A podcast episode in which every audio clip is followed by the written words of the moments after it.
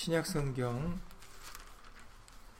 377페이지입니다. 신약성경 377페이지 베드로전서 1장 3절 4절입니다. 베드로전서 1장 3절 4절 신약성경 377페이지입니다. 다 함께 베드로전서 1장 3절 4절을 예수님을 읽겠습니다. 찬송하리로다 우리 주 예수 그리스도의 아버지 하나님이 그 많으신 국률대로 예수 그리스도의 죽은 자 가운데서 부활하심으로 말미암아 우리를 거듭나게 하사 산 소망이 있게 하시며 썩지 않고 더럽지 않고 쇠하지 아니하는 기업을 있게 하시나니 곧 너희를 위하여 하늘에 간직하신 것이라. 아멘. 말씀이 앞서서 잠시 먼저 예수님으로 기도드리시겠습니다. 오늘은 하나님의 거룩한 성회로서 예수님의 부활하심을 기념하는 절기입니다. 예수님, 우리의 세상에 있는 모든 걱정과 근심을 예수 이름으로 내려놓게 하시고 마음과 뜻과 우리의 모든 것을 다하여 우리에게 산 소망을 허락해 주신 예수님께 예수 이름으로 영광과 찬송과 감사를 돌리는 시간만 될 수 있도록 예수 이름으로 도와주시옵소서. 육신의 것은 썩어질 것들이지만 그러나 예수님의 말씀은 썩지 아니하실 것이오니 썩지 아니하는 그 양식과 썩지 아니하는 나라와 영원히 우리와 함께 계실 예수님을 생각하며 이 시간 기쁨과 찬송과 영광을 예수님께 예수 이름으로 온전히 돌려드리는 시간만 될 수 있도록 예수 이름으로 도와주시옵소서. 함께한 우리들뿐만 아니라 함께하지 못한 믿음의 식구들 그리고 인터넷을 통해서 간절한 심령으로 예수님의 말씀을 사모하는 모든 심령들 위에도 동일한 예수님의 말씀의 깨달음과 은혜로서 예수 이름으로 함께하여 주시옵소서. 주 예수 그리스도 이름으로 감사하며 기도드렸사옵나이다. 아멘.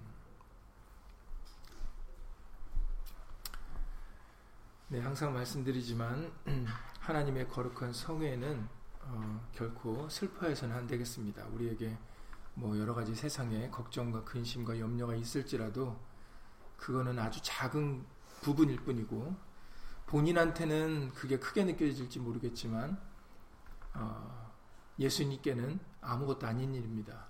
그러니까는 그것 때문에 오늘 예수님께서 부활하신 기쁘고 즐거운 날, 그리고 감사와 영광을 돌려대는 날에 걱정과 근심에 슬픔에 사로잡혀 있으면 어, 그것은 안타까운 일이고 그리고 정말 무지한 일이고 어, 정말 알아야 될 것을 알지 못하는 그런 사람의 모습임을 어, 우리가 깨달아야 되겠습니다. 어, 오늘은 우리에게 생명을 새 생명을 허락해 주신 그것을 기념하는 날입니다. 사실 생명보다 더 중요한 게 어디 있겠습니까? 죽음을 앞둔 사람이나 아니면은 생각지도 못하게 죽어야 되는 순간이 닥쳤을 때 여러분들 그 사람이 뭐가 필요하겠습니까? 그 사람이 여기서 먹고 사는 그 걱정이 정말 중요하겠습니까? 무엇을 입을까? 무엇을 마실까? 그것이 정말 그 사람에게 그 순간에 있는 사람에게 중요한 일이겠습니까? 우리는 죽음에 대한 것이 내 눈앞에 바로 눈앞에 오게 됐을 때는 그제서야 아 생명이 정말 중요한 거구나 생명과 바꿀 수 있는 게 없구나라는 것을 우리는 그제서야 알게 됩니다. 그 전에는 내 육신에 뭐 치장하는 거, 내가 뭘 가지는 거, 내가 뭘 누리는 거, 그걸 막 중요하게 여기죠. 왜냐면은 지금 당장 내가 생명의 위협이 없으니까. 그런데 죽음을 앞두고 생명의 위협이 지금 생명을 위협당하는 순간에 내가 뭘 바르고 뭘 치장하는 게 중요하겠습니까? 뭘 잊는 게 중요하겠습니까? 내가 뭘 먹고 마시고 뭘 누리는 게 중요하겠습니까? 그렇지 않죠. 살려만 달라라고. 생명만 어떻게 지켜달라라고. 그게 제일 중요하니까. 그것을 우리가 요구하게 되면 되는 겁니다.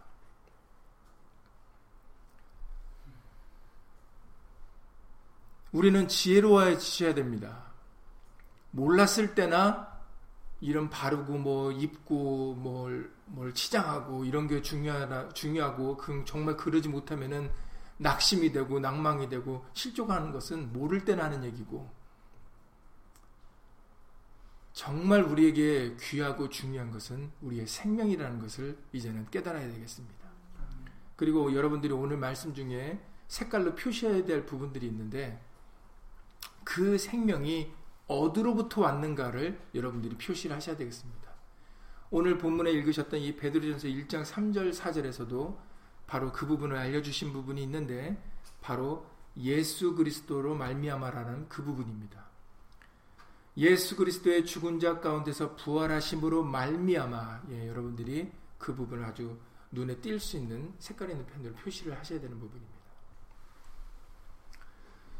우리가 거듭날 수 있는 다시 태어날 수 있고 우리가 다시 살할 수 있는 그런 소망이 어디로부터 왔는가? 그거를 제일 먼저 아는 것이 중요합니다. 우리가 이 부활절을 기념하면서 우리에게 다시 살 수 있는 어떤 사람들은 인생을 인생을 한번이 세상에 사는 게 한 번 아니겠습니까? 근데 그 인생을 잘못 살아온 사람들은 야, 새, 만약에 나 내가 다시 삶을 살 수 있다면 내가 이렇게 살지 않을 텐데 이렇게 살았으면 좋겠다라는 그런 생각을 해본 사람들도 있을 것입니다. 근데 안타깝게도 두 번 살 수 있는 게 아니죠.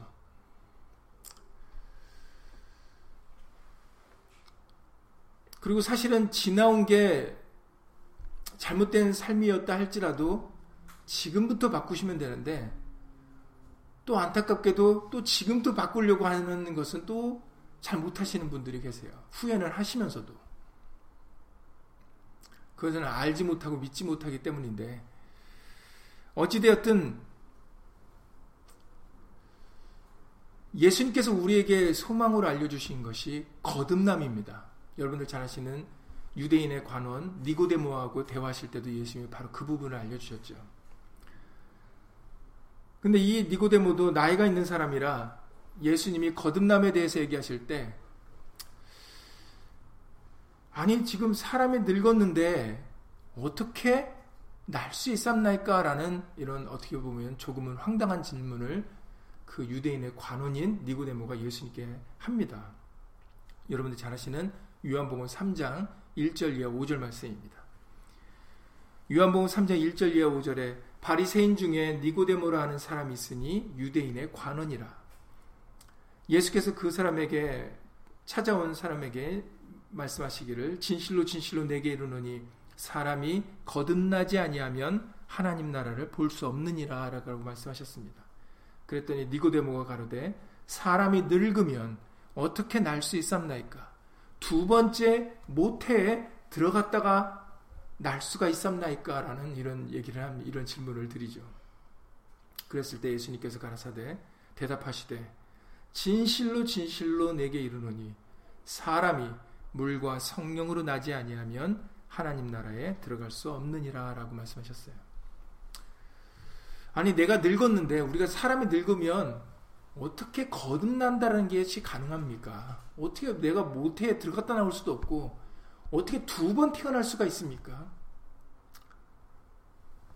그러나 예수님은 늙은 사람이라도 두 번 태어날 수 있다라고 아주 우리에게 소망을 알려주십니다. 그러니까는 여러분들이 과거에 내가 잘못 살아, 인생을 잘못 살아가지고 어떻게 그것을 바꿔보고 다시 살아보고 싶은 사람이 있다면 귀가 번쩍 뜨셔야 됩니다. 이 니고데모하고 예수님과의 대화가. 아, 다시 살 수 있구나. 우리가 다시 태어날 수 있구나. 이것이 누구로부터 왔다고요? 예, 지금 예수님이 말씀하셔서 우리에게 주어진 겁니다. 예수님이 오셔서 복음을 전해주시지 않을 때까지는 우리에게 거듭남이라는 게 있습니까? 없습니까? 없습니다. 우리에게 거듭나게 지금 오늘 본문의 말씀에 베드로를 통해서도 바로 그 부분을 알려주시는 것이죠. 예수 그리스도의 죽은 자 가운데서 부활하심으로 말미암아 이 부분이 중요한 겁니다. 그래서 색깔 있는 표현으로 표시하라고 말씀드린 거예요. 그 말미암아가 없었으면 예수님께서 십자가에 죽고 다시 사신 것이 없었으면 우리에게는 거듭남이라는 게 없었다라는 겁니다. 그래서 부활하심으로 말미암아 우리를 거듭나게 하사해요. 거듭난 게 그냥 우리에게 주어진 게 아닙니다.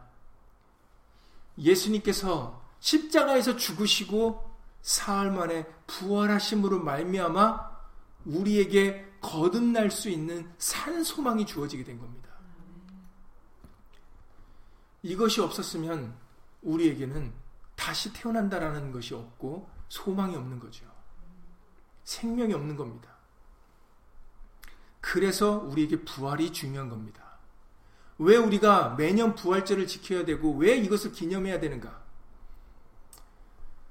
뭔가 중요하니까 그런 것 같은데 도대체 뭐가 중요한가? 바로 우리에게 두 번 태어날 수 있는 기회를 주신 것입니다. 우리에게 다시 살 수 있는 그리고 그 생명은 첫 번째 것과 달라요. 그래서 나중에 다시 말씀드리겠지만 지금 우리가 갖고 있는 생명이 아닙니다. 영생입니다. 그래서 중요한 겁니다. 영원한 생명보다 중요한 게 어디 있겠습니까? 우리한테. 바로 예수님은 그것을 약속하셨다라는 것이죠. 그것을 보여주신 것이 부활입니다. 부활의 사건입니다. 우리가 무엇으로 다시 태어날 수가 있겠습니까? 방법이 없어요. 사람으로는, 이 세상의 것으로는 다시 태어난 일이 불가능합니다. 그렇게 보여지고 착각하게 만들고 그렇게 사기를 하는 것은 있어도 진정하게 우리를 거듭나게 하고 영생을 줄 수 있는 것은 이 세상과 사람 가운데는 없습니다. 그래서 예수님의 부활이 우리에게 중요한 것이고 예수로 말미암아야 되는 것이 우리에게 중요한 것입니다. 그러면 왜 거듭 태어나야 되고 우리에게 또 다른 생명이 필요하게 된 것인가? 그것의 원인은 바로 사망 때문입니다. 그래서 이 시간 상황부터 다시 살펴보게 될 텐데, 여러분들 잘 아시는 대로 처음부터 사망이 있었습니까? 인류가 만들어졌을 때 여러분들 사망이 있었습니까? 창세기 1장에 하나님께서 천지 만물을 지으시고 마지막 날에 여섯째 날에 사람을 지으셨습니다. 그때 사망이 존재했습니까? 그렇지 않습니다. 그때 사망이 존재하지 않았습니다. 사망이 존재하게 된 때는 창세기 3장으로 와서 바로 하와, 아담이 하나님의 말씀을 불순종했을, 불순종하여 선악과를 따먹게 되었을 때, 그때 사망이 우리에게 온 것입니다. 그러니 사망은 처음부터 있었던 게 아니에요. 인류가 하나님의 말씀을 어김으로 불순종함으로 오게 된 것이 사망입니다. 그래서 고린도전서 15장에 이것을 알아야 왜 예수님이 사람의 몸으로 오셨는가를 여러분들이 이해할 수 있는 겁니다. 예수님을 아직까지도 사람이라 생각하고 하나님이라고 생각지 못하는 사람들이 너무 많아요. 왜 굳이 하나님이 사람으로 오셔야 되는가? 그걸 이해를 못하기 때문입니다.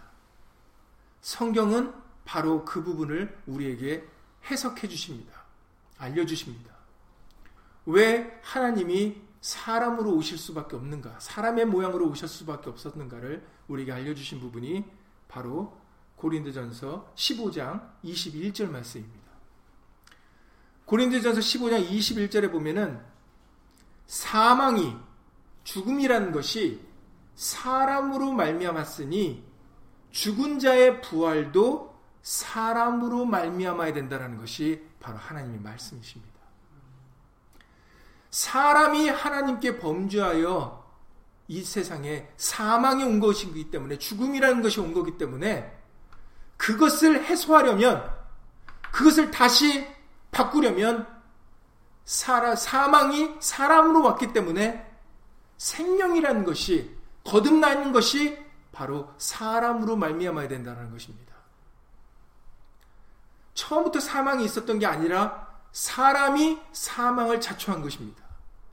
그러기 때문에 다시 사는 부활도 사람으로 말미암아야 된다는 것이죠. 이것이 원인과 그리고 그 원인을 해소하는 방법입니다. 방법에 대하여 알려주신 것입니다. 그래서 고린도전서 15장 22절에서 말씀하시기를 고린도전서 15장 22절에 아담 안에서 여기서 아담은 첫 번째 아담이죠. 아담 안에서 모든 사람이 죽은 것 같이 아담으로 인하여 사망이 왔으니 아담 안에서 모든 사람이 죽은 것 같이 그리스도 안에서 모든 사람이 삶을 얻으리라 라고 말씀하십니다. 모든 사람이라고 했지만 이 모든 사람에게는 사실 조건문이 내포가 되어 있는 것이죠. 예수님을 믿는 사람들입니다. 예수님의 말씀을 믿고 따르는 사람들이 이 모든 사람에 대한 어, 조건문입니다. 그냥 이 세상에 살아가는 모든 사람이 아니에요. 여러분들이 그것을 인식하셔야 됩니다.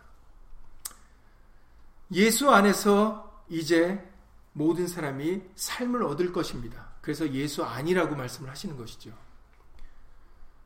그러면 왜 그리스도 아니어야 되는가?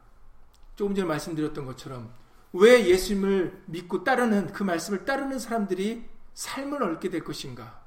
또 그것을 알아야 되지 않겠습니까? 그것을 모르면 이기주의다라는 얘기가 나오는 겁니다. 아, 그럼 이 세상에는 좋은 것이 없고 다 예수님 믿는 것, 예수님 믿는 것만 다 좋은 것이냐? 너무 이기적이다. 이렇게 얘기 모르는 사람들은 그렇게 얘기를 하죠.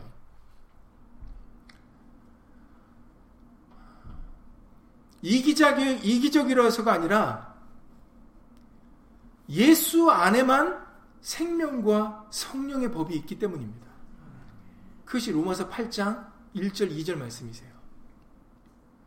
로마서 8장 1절 2절에서 말씀하시기를 예수 안에는 생명과 성령의 법이 있어서 죄와 사망의 법에서 너희를 해방하는 이라라고 말씀하셨다는 거죠. 죄와 사망의 법에서 해결을 받을 수 있는 해방을 받을 수 있는 유일한 그 법이 예수 안에 있다라는 거예요. 예수 안에는 생명과 성령의 법이 있으니까. 그러니까 이기적이라서가 아니라 만약에 다른 것에도 그게 있으면 그것을 믿고 따라야 되겠죠. 만약에 여러분들이 다른 것이 믿어지고 다른 것이 생명이라 생각되면 그냥 그걸 따르시면 되는 겁니다.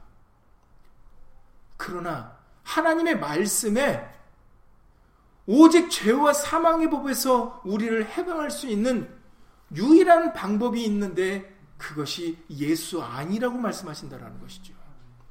그러니까 이기적이라서가 아니라 그게 하나님께서 말씀하신 유일한 방법이기 때문에 그것을 믿는 사람들은 오직 예수밖에 없다라고 말을 하는 겁니다.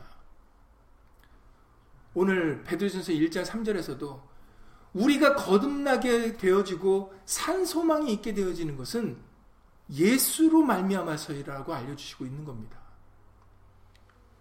예수님께서 부활하심으로 말미암아 우리를 거듭나게 하사 산 소망이 있게 하셨다라고 알려주시는 거 아니겠습니까?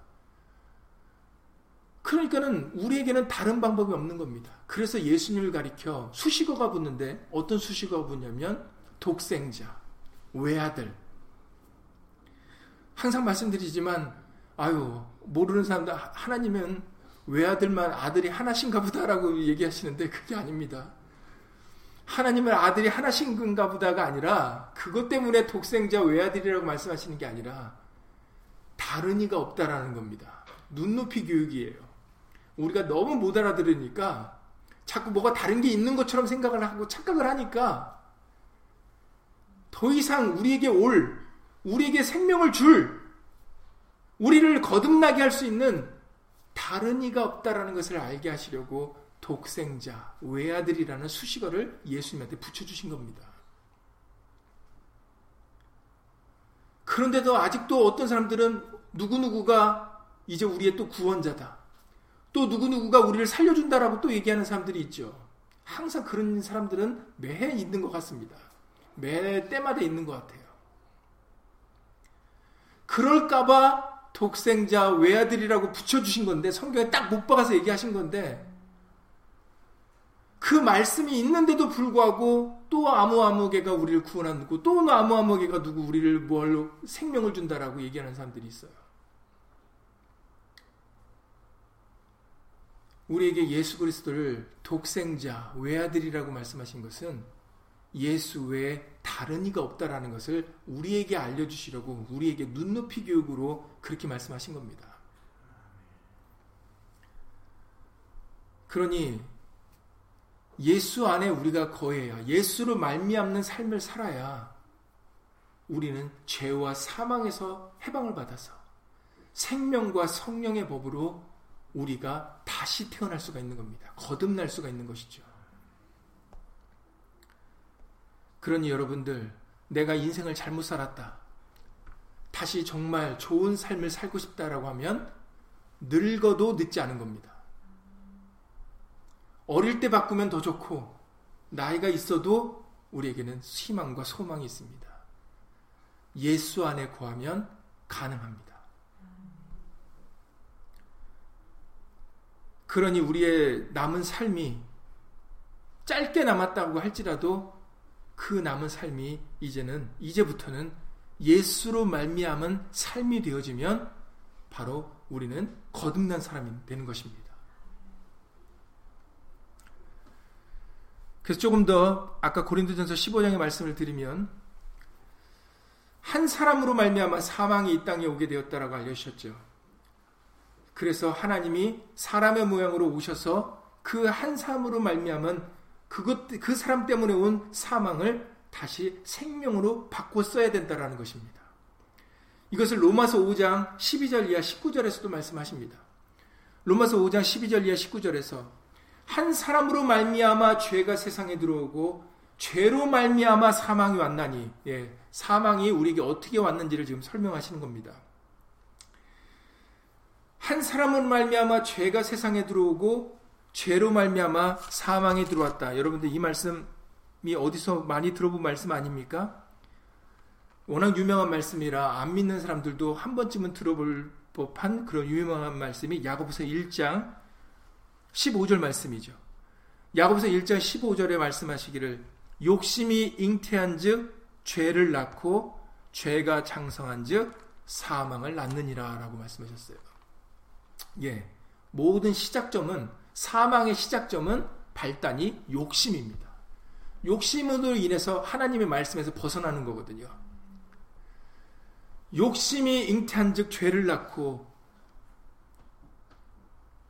죄가 장성한즉 사망을 낳느니라. 예, 결국은 사망은 욕심과 죄로 인해서 오게 되는 결과물이다라는 것을 알려주십니다. 그래서 로마서 5장 12절에서도 한 사람으로 말미암아 죄가 세상에 들어오고 죄로 말미암아 사망이 왔다. 이제 여러분들이 그 순서가 이해가 되시죠? 예. 욕심 때문에 죄가 오게 된 거고 욕심 때문에 하나님 말씀을 벗어나서 죄를 짓게 된 거고 그 죄를 진 것으로 인하여 사망이 오게 된 것입니다. 그래서 모든 사람이 죄를 지었으므로 사망이 모든 사람에게 이르렀느니라 라고 말씀하셨어요. 그러면 여러분들 죄가 뭔지를 뭘로 아십니까? 선과 죄, 선과 죄인지 아닌지를 여러분들이 무엇으로 알겠습니까? 그래서 죄가 무엇인지를 알게 하려고 우리에게 주신 것이 바로 율법입니다. 모세에게 주신 율법이 바로 그 율법으로 말미암아 우리가 죄가 무엇인지를 알게 됐고 죄로 정죄을 받게 된 것이죠. 그래서 율법은 정죄, 정죄는 곧 다른 말로 심판입니다. 율법은 사람을 정죄하고 심판하려고 주신 것이 율법입니다. 그래서 굉장히 어미로운 것이죠. 그래서 계속해서 로마서 5장 13절에서 바로 그 부분을 말씀하십니다. 죄가 율법이 있기 전에도 세상에 있었으나 죄라는 것이 모세에게 율법을 주시기 전에도 죄라는 것이 있었죠. 그래서 여러분들 노아 시대 때도 그 죄로 인해서 다물 홍수로서 멸망당하지 않았습니까? 계속해서 이렇게 말씀하십니다. 죄가 율법이 있기 전에도 세상에 있었으나 율법이 없을 때에는 죄를 죄로 여기지 아니하느니라. 그렇죠. 왜냐하면은 율법이 죄로 정하려고 주신 것이기 때문에 율법이 없었을 때는 죄라고 인정을 정치를 못했다는 거죠. 정죄하지를 못했다라는 겁니다. 그러나 그럼에도 불구하고 아담으로부터 모세까지 그러니까는 모세 율법이 주시기 전까지 죄를 정죄하시기 전까지라도 아담의 범죄와 같은 죄를 짓지 아니하는 자들 위에도 사망이 왕노릇했다라고 말씀하셨는데 14절이죠. 그 이유는 바로 한 사람으로 말미암아 모든 사람에게 죄가 어, 죄를 짓게 된 거고 사망이 오게 되었기 때문이다라고 말씀하십니다.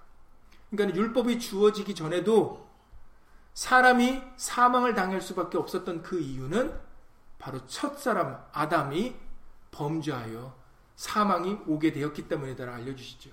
그리고 나중에 모세에게 주신 율법을 통하여 우리에게 무슨 무슨 죄를 졌다라는 것이 그 율법을 통하여 우리에게 밝혀주셨다라는 것입니다.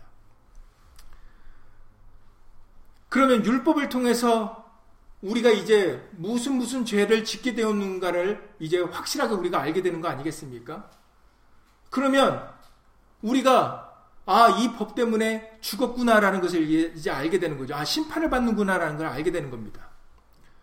그러면 여러분들, 그 다음에 따라와야 되는 게 무엇이겠습니까? 하나님의 말씀으로 율법으로 우리에게 주어서 우리를 정죄를 하시는데, 하나님은 사랑이시기 때문에 그걸 그냥 내버려 주지 않으셨다라는 거죠. 그래서 이 부분이 굉장히 중요합니다.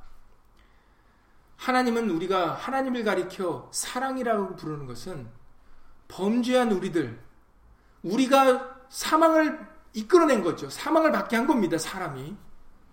그래서 하나님이 그냥 내버려 두셔도 되는 거거든요. 그런데 하나님께서는 우리를 내버려 두지 아니하고 우리를 다시 살릴 수 있는 새 생명을 주실 수 있는 그 방법과 그리고 그 법을 우리에게 다시 주신다라는 겁니다.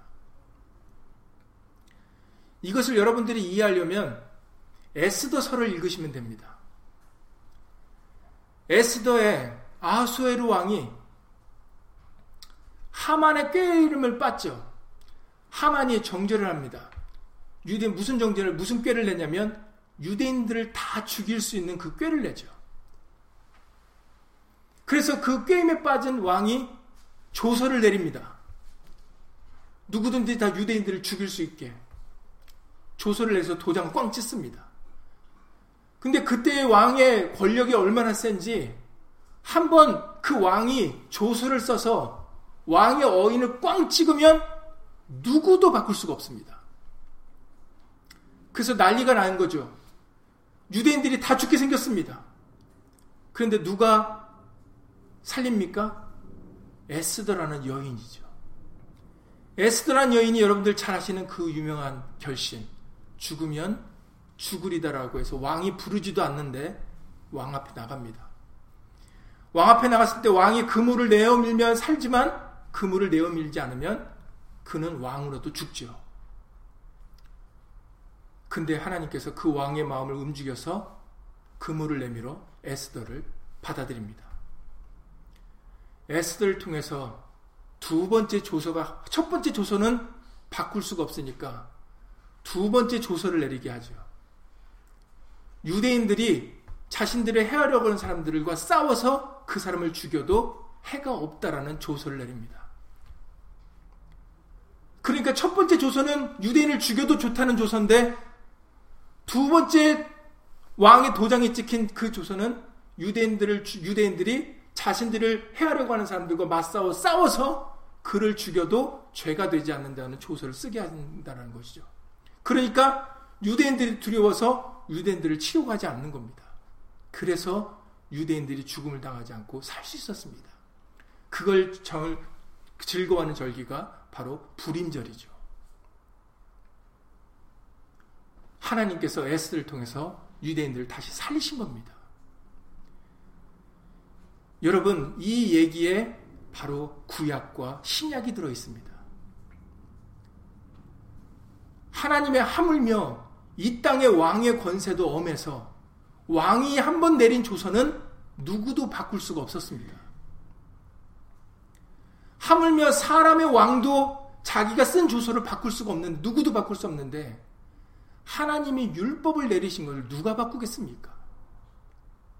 사람이 범죄하여 사람이 무슨 죄를 지고 있는지 알게 하시려고 하나님께서 모세를 통하여 율법을 내리신 하나님의 말씀인데 그 말씀을 누가 변기할 수가 있겠습니까? 그러면 그 말씀을 바꿔서 그 정죄로 죽지 않으려면 심판으로 죽지 않으려면 우리에게 또 다른 조서가 필요하게 됐다라는 거예요. 그 법을 상쇄할 수 있는 그 우리에게 또 다른 조서가 필요한데 그것이 신약 곧 복음입니다. 그래서 이것을 요한복음 1장의 17절 18절에서 율법은 하나님이 모세에게 주신 거지만 복음은 예수님이 가지고 은혜와 진리는 예수님이 이 땅에 가지고 오셨다라고 말씀하셨어요. 예수로 말미암아 이 땅에 두 번째 조소가 내려진 겁니다. 은혜와 그런데 두 번째 조소에는 뭐가 들어가냐면 첫 번째 조소에 없는 게 있어요. 바로 은혜입니다. 그래서 요한복음 1장의 17절 18절에 예수님이 은혜와 진리를 가지고 오셨다라고 두 가지를 말씀하신 거예요. 그래서 우리가 복음, 복된 소식이라고 신약을 가리켜 복된 소식이라고 부르는 이유가 바로 이 복된 소식에는 은혜가 있기 때문입니다. 그 은혜의 소식이 두 번째 조소가 우리에게 내려져서 우리가 다시 살 수 있게 되어지는데 그 두 번째 내용이 뭐냐면 예수로 말미암아야 된다는 겁니다. 그게 신약입니다. 구약에는 예수로 말미암으라는 것이 없어요. 그것을 이제 증명을 하신 거지만 그러나 구약의 때는 누군지를 몰랐습니다. 신약의 복음을 통해서 바로 구약에서 말씀하셨던 그분이 나사렛 예수라는 것을 알게 되죠. 그래서 나사렛 예수라는 걸 보고 구약의 말씀이 풀리게 되는 겁니다. 나사렛 예수가 오지 않았으면 구약의 말씀으로는 누군지를 알 수가 없어요. 약속은 있는 것 같은데 그것이 가리워져서 누군지를 모릅니다. 그런데 나사렛 예수가 오고 나니까 아, 이 말씀이 이 말씀이구나라는 걸 알게 됐다는 거죠.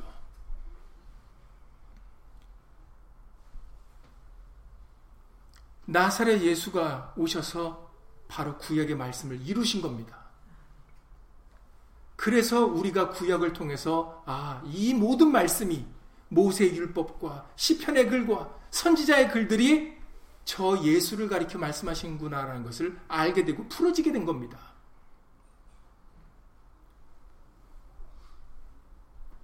우리에게 생명 있는 두 번째 조서, 그 복음, 신약, 그것의 핵심은 예수로 말미암아서입니다. 그래서 여러분들에게 그 부분을 표시하라고 말씀을 드린 거예요. 그래서 로마서 5장에서도 계속해서 이렇게 말씀하십니다. 이 은사는 그래서 은사라고 말씀하시죠. 로마서 5장 15절입니다.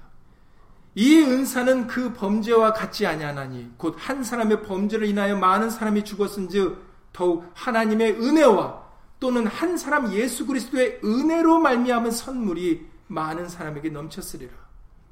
이 선물은 범죄한 한 사람으로 말미암은 것과 같지 아니하니 심판은 한 사람을 인하여 정죄에 이르렀으나 은사는 많은 범죄를 인하여 의롭다 하심의 이름이니라.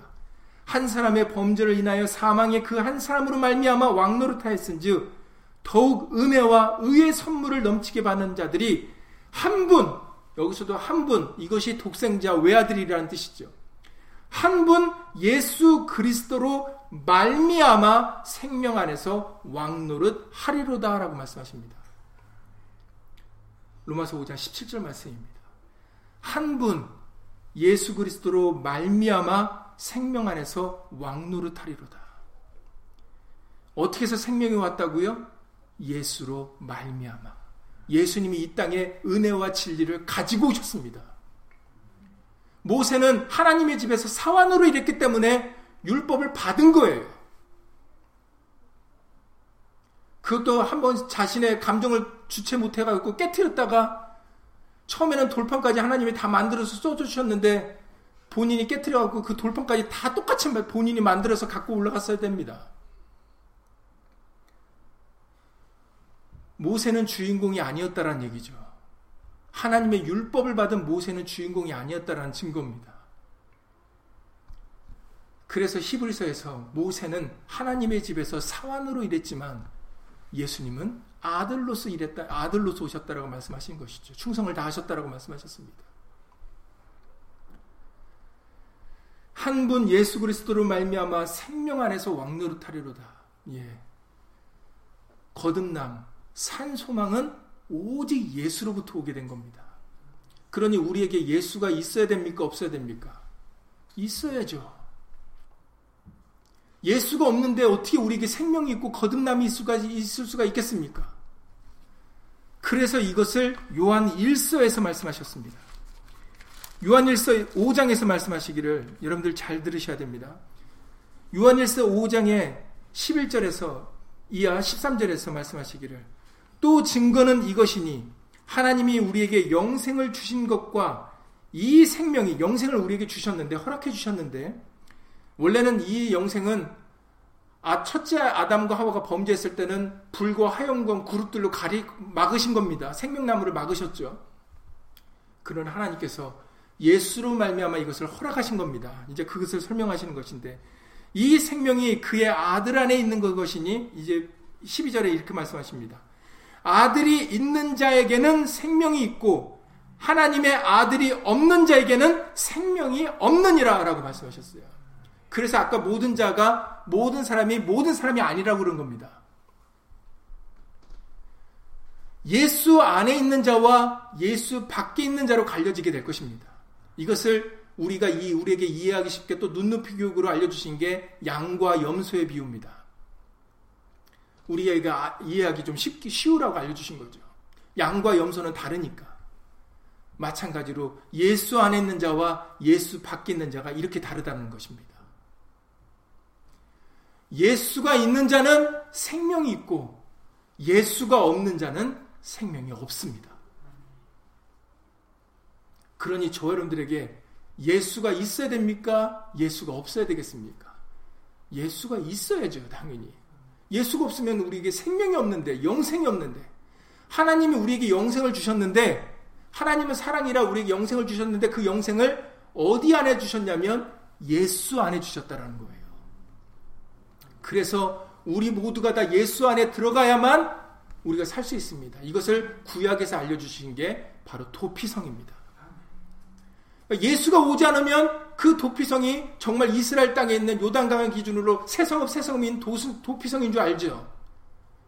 그러나 예수가 오심으로 인해서 아 그 도피성의 비유가 예수 아니구나라는 것을 알고 우리가 깨달음을 깨달음을 받을 수가 있는 겁니다.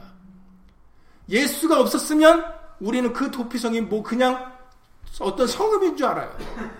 우리는 지금 그럼 이스라엘 땅으로 가야 됩니다. 살기 위해서. 그러나 왜 우리가 이스라엘 땅 왜 안 갑니까? 왜 우리가 여기서 예배를 드립니까? 오늘 절기인데, 6월절인데. 예수로 말미암기 때문에 우리가 이스라엘 땅으로 안 가는 겁니다. 두 세 사람이 내 이름으로 모인 곳에 내가 그들과 함께 있으리라는 것이 복음이시기 때문에 율법은 하나님이 정하신 장소에 가야 되지만 우리가 하나님께 그 정하신 것에 나아가야 되지만 복음은 영 대신 하나님이 우리에게 찾아오시는 겁니다. 그래서 우리가 이 절기 때 지금 비행기, 비행기 타고 이스라엘 땅으로 안 가는 겁니다. 내가 어디서든 예수로 말미암으면 그곳에 바로 생명이 있으니까. 그곳에 예수님이 함께 하시니까. 그래서 이렇게 13절에서 말씀하십니다. 12절에 아들이 있는 자는 생명이 있고 아들이 없는 자는 있고 잘하고 그러니까 사람이라고 말씀하셨지만 그 사람이 누군지는 구체적으로 설명하지 않으셨죠. 13절에서 설명하십니다. 내가 하나님의 아들의 이름을 믿는 너희에게 이것을 쓴 것은 이것을 쓴 것은 성경을 쓴 것이죠. 복음을 쓴 것입니다. 내가 너에게 이 복음을 쓴 것은 근데 그 너희라고 할 때 그 너희 앞에 수식어가 붙습니다. 무슨 수식어가 붙습니까? 바로 그 너희가 누군지는 모르지만 그 너희를 수식하는 말 앞에 하나님의 아들의 이름을 믿는 너희다라는 것이죠. 그러니 너희가 중요한 게 아니라 부부, 어떤 부분이 중요한 겁니까? 하나님의 아들의 이름을 믿는 그 믿음이 중요한 겁니다. 보세요. 내가 하나님의 아들의 이름을 믿는 너희에게, 이, 너희에게 이것을 쓴 것은 이걸 왜 쓰셨을까? 이유를 설명하십니다. 너희로 하여금 너희에게 여러분들 성경을 읽으시면 성경은 군더더기가 없어요. 그래서 말씀에 빼고 더할 것이 없습니다. 그래서 가감할 필요가 없다라고 말씀하신 것처럼 성경은 딱 하실 말씀만 하셔요. 그래서 절대로 거기에 무슨 군더더기가 없습니다. 그런데 여기서 지금 이 13절에서 이렇게 가감할 수 없는 군더더기 없는 그 말씀인데 몇 번이 뭐가 반복되는지를 들어보세요. 내가 하나님의 아들의 이름을 믿는 너희에게 이것을 쓴 것은 너희로 하여금 너희에게 영생이 있음을 알게 하렵니다. 군더더기 없는 말씀인데 계속 반복해서 너희 너희 너희라고 하신다라는 거죠. 근데 그 너희가 누구라고요? 하나님의 아들의 이름을 믿는 너희다라는 거죠. 그러니 중요한 것은 우리가 그 너희가 되는 게 중요한 게 아니겠습니까? 왜냐면 그 너희가 아들이 있는 자고 아들 있는 자니까 뭐가 있습니까? 생명이 있기 때문이죠. 그래서 너희에게 영생이 있음을 알게 하려 함이라. 바로 너희에게 하나님의 영생이 있다는 것을 알려고 알려주려고 내가 이것을 썼다라는 겁니다. 성경이 기록됐다라는 거죠. 다시 말해서 예수가 있는 자는 생명이 있고 예수가 없는 자는 생명이 없는데 그 예수가 있는 너희가 누군가 했더니 하나님의 아들의 이름을 믿는 너희다라는 겁니다. 하나님의 아들의 이름이 뭡니까? 바로 예수죠. 그렇습니다. 예수나 이름이 그래서 중요한 겁니다. 왜 예수란 이름이 왜 중요합니까? 예수란 이름이 바로 하나님의 이름이고 그 예수란 이름에 권세와 능력이 있기 때문이죠. 그리고 그 예수란 이름에 죄사함이 있고 그 예수란 이름에 생명이 있기 때문입니다. 그래서 예수 이름이 중요한 거고 그러면 예수 이름이 중요하면 대적 마귀는 뭐 하겠습니까? 예수 이름이 그렇게 중요한 이름이면 생명의 이름이면 그럼 반대편인 대적 마귀는 뭐 하겠습니까? 그렇죠. 예수 이름 못 부르게 하는 거죠. 그러니 사도행전에 여러분들이 사도행전 읽어보시면 그 당시 유대인들의 대제사장과 서기관과 바리새인들이 제자들에게 뭐 하지 말라라고 언급하는 것이 있어요. 뭐 하지 말라 그래요? 예수 이름으로 말하지 말라라고 얘기를 합니다. 이게 사람이 하는 일이겠습니까? 그렇지 않죠. 마귀가 그들을 이용을 사용을 하는 겁니다. 그럼 왜 예수 이름을 사용하지 말아야 되겠습니까? 그래야 자기가 사니까. 자기가 마귀가 존재할 수 있으니까. 70인이 돌아 예수님이 70인을 둘씩 둘씩 보냈죠. 그러면은 70명이 작은 숫자가 아닙니다. 그러면 둘씩 둘씩 각 전도지로 가서 전도를 했으면 별의별 일이 많이 있, 지 않았겠습니까? 그런데 70인이 돌아와서 딱 한 얘기만 합니다. 70명이 또 예수님한테 돌아왔는데 다른 얘기 하나도 안 하고 딱 한 얘기 하는데 그게 뭡니까? 주의 이름으로 귀신들도 항복하더이다야 입니다. 아니 예수 이름으로 했더니 귀신들이 항복하더이다. 이것이 70인들이 돌아와서 딱 한 얘기 딱 하나입니다. 그때 예수님이 뭐라고 말씀하시냐면 내가 너희에게 원수와 정가를 제어할 수 있는 권세를 주었다라고 말씀하시죠. 원수와 우리를 쏘는 고통을 주는 그 모든 대적들을 제어할 수 있는 그들을 물리칠 수 있는 그 유일한 무기가 바로 예수 이름입니다. 그리고 이 이름을 사도행전 10장 43절에 보시면은 사도행전 10장 43절에 구약의 모든 선지자들이 다 예수님을 증거하였고 그리고 그 선지자들이 말하기를 모든 예수님을 믿는 자들이 그 이름을 힘입어 죄 사함을 받는다 하였느니라라고 기록됐다라는 거죠. 죄와 사망의 법에서 우리를 해방시켜 줄 수 있는 분이 누구라고요? 예수님입니다. 그래서 우리가 예수 이름을 힘입는 거죠. 왜냐면 우리가 왜 예수 이름을 힘입습니까? 이름들이 많은데 그 이유는 죄와 사망의 법에서 해방할 수 있는 유일한 생명의 성령의 법이 누구에게 있기 때문에요? 예수님에게 있기 때문에. 예수 안에 생명의 성령의 법이 있으니 우리는 예수로 말미암아야 되거든요. 근데 여러분들 생각해 보시 바랍니다. 예수로 말미암은 게 뭐가 뭐이겠습니까? 예수로 말미암아 우리가 살아야 생명의 성령의 법이 우리에게 왕노릇하는데 어떤 삶이 예수로 말미암은 삶이겠습니까? 그것이 골로새서 3장 17절에 말에나 일에나 다 주 예수의 이름으로 하라는 것입니다. 그게 예수로 말미암은 삶이에요. 모든 것을 예수 이름을 위하여 하는 삶. 사람이나 이 세상의 것을 위하여 사는 것이 아니라 모든 영광과 존귀를 피조물이 받는 게 아니라 예수님께 예수 이름으로 돌려드리는 그 삶이 예수로 말미암은 삶입니다. 그래서 제자들이 사도행전에 보시면은 병을 고칠 때, 귀신을 쫓을 때, 기도를 드릴 때, 세례를 베풀 때 모든 것에 무슨 이름으로 합니까? 예수 이름으로 했던 이유가 바로 그겁니다. 예수 이름이 그들에게 빠질 수가 없어요. 예수님의 제자라면, 예수의 말씀을 따르는 사람이라면, 예수 이름을 빼뜨릴 수가 없습니다. 왜 그렇습니까? 생명의 성령의 법이 누구에게 있기 때문에? 예수님에게 있기 때문에. 그걸 제자들은 믿었기 때문에, 지금까지는 너희가 내 이름으로 구하지 않았으나, 구하라. 그리하면 받으리니 너희 기쁨이 충만하리라는 최후의 만찬 때 예수님이 이 말씀을 하신 겁니다. 요한복 16장 24절 말씀입니다. 지금까지는 그 말씀을 하시지 않으셨어요. 그 이유가 뭐라고 설명하셨습니까? 예수님이 육으로 제자들과 함께 있었기 때문에. 어느 순간부터 제자들에게 예수 이름이 필요합니까? 이제 예수님과 제자들이 떨어지게 됐을 때. 그래서 예수님이 그 마지막 기도가 요한복음 17장 기도인데 요한복음 17장에 그 마지막 기도를 하시고 이제 제자들과 떨어집니다.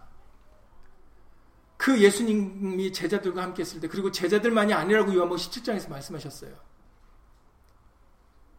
내게 주신 아버지의 이름으로 저희를 보존하와 지키었나이다. 이 세상 중에 내게 주신 사람들에게 내가 아버지의 이름을 나타냈나이다. 이것이 바로 예수님이 제자들과 그리고 제자들을 통하여 앞으로 예수를 믿는 믿음의 사람들을 위하여 기도해 주신 내용입니다. 내가 아버지의 이름을 알게 하고 또 알게 하리니 이는 나를 사랑하신 그 사랑이 저희 안에 있게 하렵니다. 그리고 나도 저희 안에 있게 하렵니라고 요한복 17장의 맨 마지막 기도의 끝절입니다. 내가 아버지의 이름을 알게 하고 또 알게 하리니 그 아버지의 이름은 여호와가 아닙니다. 예수죠. 그래서 제자들이 최후의 만찬 때 예수의 말씀을 듣고 그 다음부터 제자들은 오직 예수 이름만 불렀던 것이고 그러니까는 유대인과 대지상과 서기관 바리새인들이 그걸 언급했던 겁니다. 도대체 그 이름으로 말하지 마라. 도대체 예수 이름을 하지 말라니까 왜 자꾸 하느냐. 그래서 제자들에게 채찍도 맞고 제자들을 죽이려고 합니다.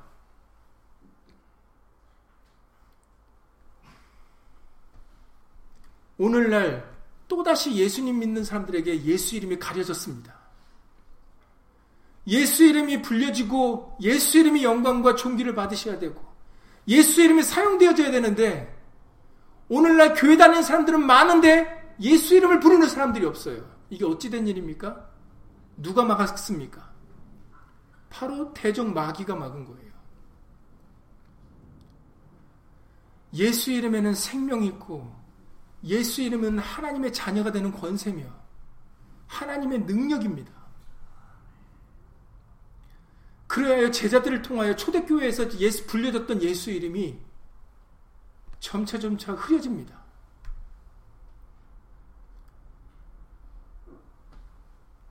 우리는 다시 한번 이 부활절에 생명이 어디 있는가를 여러분들 다시 한번 명확히 하셔야 되고 생명이 어디 있는지 알았으면 우리의 삶이 생명과 함께하는 삶이 되어야 되지 않겠습니까? 거듭난의 생명, 영원한 하나님이 우리에게 주신 그 영생은 오직 예수 안에만 있습니다. 그래서 우리의 삶은 예수로 말미암은 삶이 되어야 됩니다. 마지막으로 시간이 다 됐기 때문에 고린도전서 15장의 말씀을 보고 기도드리고 주기도 마치겠습니다. 고린도전서 15장에도 같은 말씀을 기록해 주십니다. 고린도전서 15장의 54절 이하 말씀에 이런 말씀을 들려 주십니다. 이 썩을 것이 썩지 아니함을 입고 썩을 것이 썩지 않은 일이 벌어진답니다. 이건 우리의 우리의 우리의 육체를 가리켜 말씀하시는 겁니다. 우리 육체는 다 썩지 않습니까? 우리는 흙으로 만들어졌기 때문에 우리 영혼이 떠나는 순간에는 우리 무것은 흙으로 돌아갈 수밖에 없습니다. 썩어질 것이죠. 그러나 우리에게 소망을 알려주신 것이 썩을 것이 썩지 아니함을 입을 수가 있다라는 것입니다. 이 죽을 것이 죽지 아니함을 입을 것이다라고 말씀하십니다. 죽을 수 있는 자도 죽지 않을 수 있다라는 거죠. 그러면서 이렇게 말씀하십니다. 사망이 이김에 삼킨 바들이라고 기록된 말씀이 응하리라. 이것은 구약의 말씀이죠. 어느 말씀이냐면 시편 25편 이사야 아 시편 25편 8절 말씀입니다. 이사야 25장 8절입니다. 이제 제가 눈이 안 좋아서 잘 안 보이는 이사야 25장 8절에 이렇게 말씀하셨어요. 사망을 영원히 멸하실 것이라. 이사야 선지를 통하여 하신 말씀인데 사망을 영원히 멸하실 것이라 주 여호와께서 모든 얼굴에서 눈물을 씻기시며 그 백성의 수치를 온 천하에서 제하시리라 만약에 예수님이 안 오셨으면 이것을 누가 명할지 누가 알았습니까? 그래서 구약은 불완전하다라는 겁니다. 예수님이 오심으로 구약의 말씀들이 온전케 됐다라고 말을 하는 이유가 바로 이것 때문이죠. 이사의 선지자의 글을 통하여 사망을 영원히 멸할 것이라 그랬는데 그 말씀은 있는데 도대체 언제 명할 멸, 언제 사망이 사망은 우리 모두에게 있는 거 아니겠습니까? 모든 사람은 죽으니까. 근데 하나님이 사망을 멸하실 거라니까는 이제 사망이 없는 때가 온다라는 거죠. 그러면 도대체 사망이 언제 없어지게 되는지, 누가 사망을 이기는 것인지, 누굴 통해서 이 말씀이 있는지를 구약으로는 알 수가 없다라는 겁니다. 예수가 오심으로 인해서 아 저분 때문에 사망이 없어지게 되는 거구나. 아, 저분 때문에 저분이 사망을 이기심으로 죽음을 깨뜨리심으로 저분이 부활하심으로 인해서 우리도 썩어질 몸이 썩지 아니하고 죽을 몸이 죽지 않게 되는구나를 알아서 예수로 인하여 구약의 말씀이 완성이 되는 겁니다. 예수가 없으면은 구약의 말씀이 누군지를 알 수가 없어요. 밝히시질 않으셨기 때문에. 그래서 지금 그 얘기를 하는 겁니다. 사망이 이김에 삼킨 바들이라고 기록된 말씀인데 이것이 누구에 응할지를 몰랐는데 이렇게 얘기를 하는 거죠. 기록된 말씀이 응하리라 그러시면서 사망아 너의 이기는 것이 어디 있느냐? 사망아 너희 쏘는 것이 어디 있느냐? 이제 사망 앞에 담대해지는 겁니다. 왜냐하면 사망을 이기는 분이 오셨고 그분이 십자가로 죽으심과 사흘 만에 부활하심으로 이제 사망은 죽음은 더 이상 우리에게를 이길 수 있는 존재가 아니라는 거죠. 우리를 두렵게 할 수 있는 존재가 아니라는 겁니다. 그래서 사망아 너의 이기는 것이 어디 있느냐? 사망아 너의 쏘는 것이 어디 있느냐? 이러면서 사망에 쏘는 것은 죄요, 죄의 권능은 율법이라 그러시면 중요한 말씀입니다. 이 부분도 표시해야 되는데 우리 주 예수 그리스도로 말미암아 우리에게 이김을 주시는 이 부분입니다. 사망을 이기는 이김이 어디서부터 온다고요? 주 예수 그리스도로 말미암아 예수로 말미암아 사망을 이기는 이김이 우리에게 온다라는 거죠. 그래서 우리가 죽을 몸이 죽지 않고 썩을 몸이 썩지 않게 된다라는 겁니다. 그러므로 내 사랑하는 형제들아 견고하며 흔들리지 말며 항상 주의 일에 더욱 힘쓰는 자들이더라. 이는 너희 수고가 주 안에서 헛되지 않은 줄을 알미니라. 그러니 예수님 믿는 사람이 헛된 사람이 아니다라는 겁니다. 예수 안에서 살아가는 사람이 말에나 일어나 예수 이름으로 살아가는 것이 어떤 이들에게는 아무것도 아닌 것 같고 별거 아닌 것 같고 오히려 모자란 것 같고 무시하고 업신여기고 거들떠 보지 않지만 흠모하지 않지만 그러나 십자가의 도가 구원을 얻는 자들에게는 생명이고 능력입니다. 그렇기 때문에 다른 사람들은 알아주지 않아도 우리는 믿음의 주 온전케 하신 예수님이 눈에 확 띄게 되는 거죠. 믿고 더욱 의지하게 되는 겁니다. 그러니 우리의 남은 삶이 이제는 말에나 일어나 예수 이름의 영광을 위하여 사는 삶이 중요합니다. 예수 이름의 영광 돌리고 예수 이름을 높이고 예수 이름을 의지하고 살아가는 그 삶. 그 삶이 정말 우리가 두 번째 살 수 있는 그리고 그 생명은 영생을 받을 수 있는 유일한 방법입니다. 그래서 천하 인간의 구원을 얻을 만한 다른 이름을 주신 일이 없습니다라고 사도행전 4장 12절에 못 박아서 말씀을 하시는 거죠. 천하 인간의 구원을 얻을 만한 다른 이름을 주신 일이 없습니다. 그러니 여러분 부활이 예수 안에 있고 그리고 그 부활이 예수 안에 있는 생명이 우리에게 있으려면 바로 우리에게 예수 이름이 필요하다는 것을 믿고 순종할 수 있는 저여러분들이 되실 수 있기를 예수님으로 간절히 기도를 드립니다. 예수님으로 기도드리고 주기도를 마치겠습니다. 고맙고 감사하신 예수님 오늘 부활절 예수님의 부활을 기념하는 그 이유는 바로 예수님이 부활하심으로 말미암아 우리가 거듭날 수 있게 되었고 산 소망을 가질 수 있기 때문입니다. 어찌 우리가 다시 두 번째 기회가 있을 수가 있고 어찌 우리가 범죄한 우리가 영생이라는 것을 얻을 수가 있겠습니까? 이 모든 은혜와 은사는 한 사람 예수로 말미암아 우리에게 주어지게 되었습니다. 이 은혜를 오늘 마음으로 간절히 깨달을 수 있도록 허락하여 주신 것 주 예수 그리스도 이름으로 감사를 돌리옵나이다. 이 모든 은혜와 하나님의 은사는 사랑은 예수로 말미암아 우리에게 주어지게 된 것입니다. 예수님의 은혜를 받은 우리들 예수 안에서 살아갈 수 있도록 예수를 도와주시옵소서. 절대로 예수 밖은 좋은 게 없습니다. 대적마귀는 예수 밖에도 좋은 것이 있다라고 얘기를 하고 예수 밖에도 행복이 있고 기쁨이 있고 즐거움이 있다라고 얘기하지만 그것은 영원한 즐거움도 아닐 뿐더러 안개와 같은 것이고 헛되어 바람을 잡는 것입니다. 진정 우리가 진정을 우리가 가져야 될 보석, 보배, 진정한 귀한 생명은 모든 귀한 것은 예수 안에 있습니다. 그러니 이제는 우리의 생각을 바꿔서 거듭나서 물과 성령으로 거듭나 말씀 안에 들어가는 우리의 심령들이 믿음이 되어질 수 있도록 예수님을 도와주시옵소서. 예수의 말씀을 따라 예수 이름을 위하여 살아가는 삶이 정말 복된 삶이고 정말 행복된 삶이고 정말 그곳에 죄사함이 있고 평안이 있고 안식이 있고 그곳에 우리의 생명이 있습니다. 그러니 이제 우리의 남은 삶이 두 번째 우리에게 주어지는 그 귀한 삶이 또다시 헛수고가 되지 않기 위해서 말이나 일이나 다 주 예수 이름으로 살아가는 그런 귀한 우리의 영생의 삶, 믿음의 삶이 되어질 수 있도록 예수 이름으로 도와주시옵소서. 두세 사람이 내 이름으로 모인 곳에 내가 그들과 함께 있으리라 하셨사오니 예수님 끝까지 예수 이름을 믿는 우리와 예수 이름으로 영원토록 함께하여 주시옵소서. 주 예수 그리스도 이름으로 감사하며 기도드렸사옵나이다. 아멘.